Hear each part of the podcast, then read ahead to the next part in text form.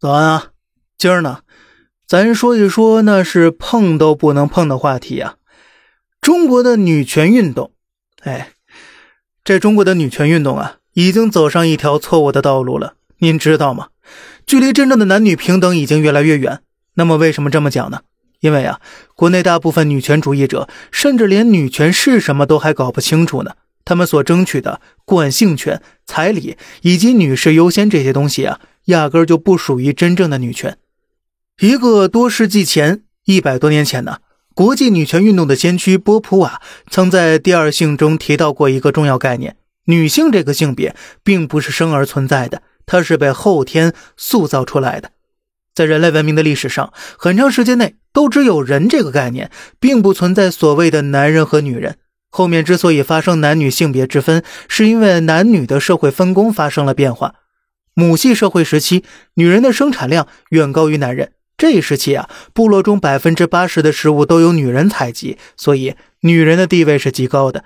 后面之所以会发生变化，变成父系社会了，是因为随着生产力的进步，人类发明很多工具，男人在狩猎、驯养动物、耕田这些活动中占有明显优势了。部落绝大部分的食物呢，开始由男性提供了，所以男人逐渐取代了女人的主导权。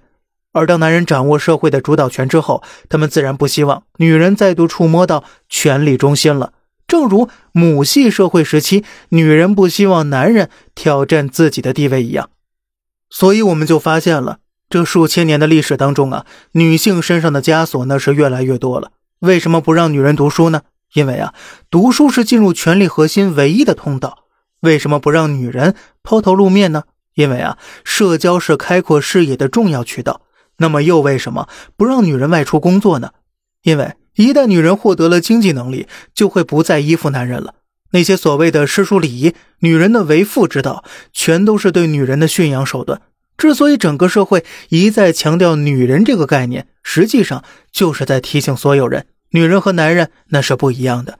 只有对女人和男人在定义上进行区分，这才能够更清晰的进行权力分配。好了。关于男女这点事儿啊，咱们下期接着聊。这里是小胖侃大山，每天早上七点与您分享一些这世上发生的事儿。观点来自网络，咱们下期再见，拜拜。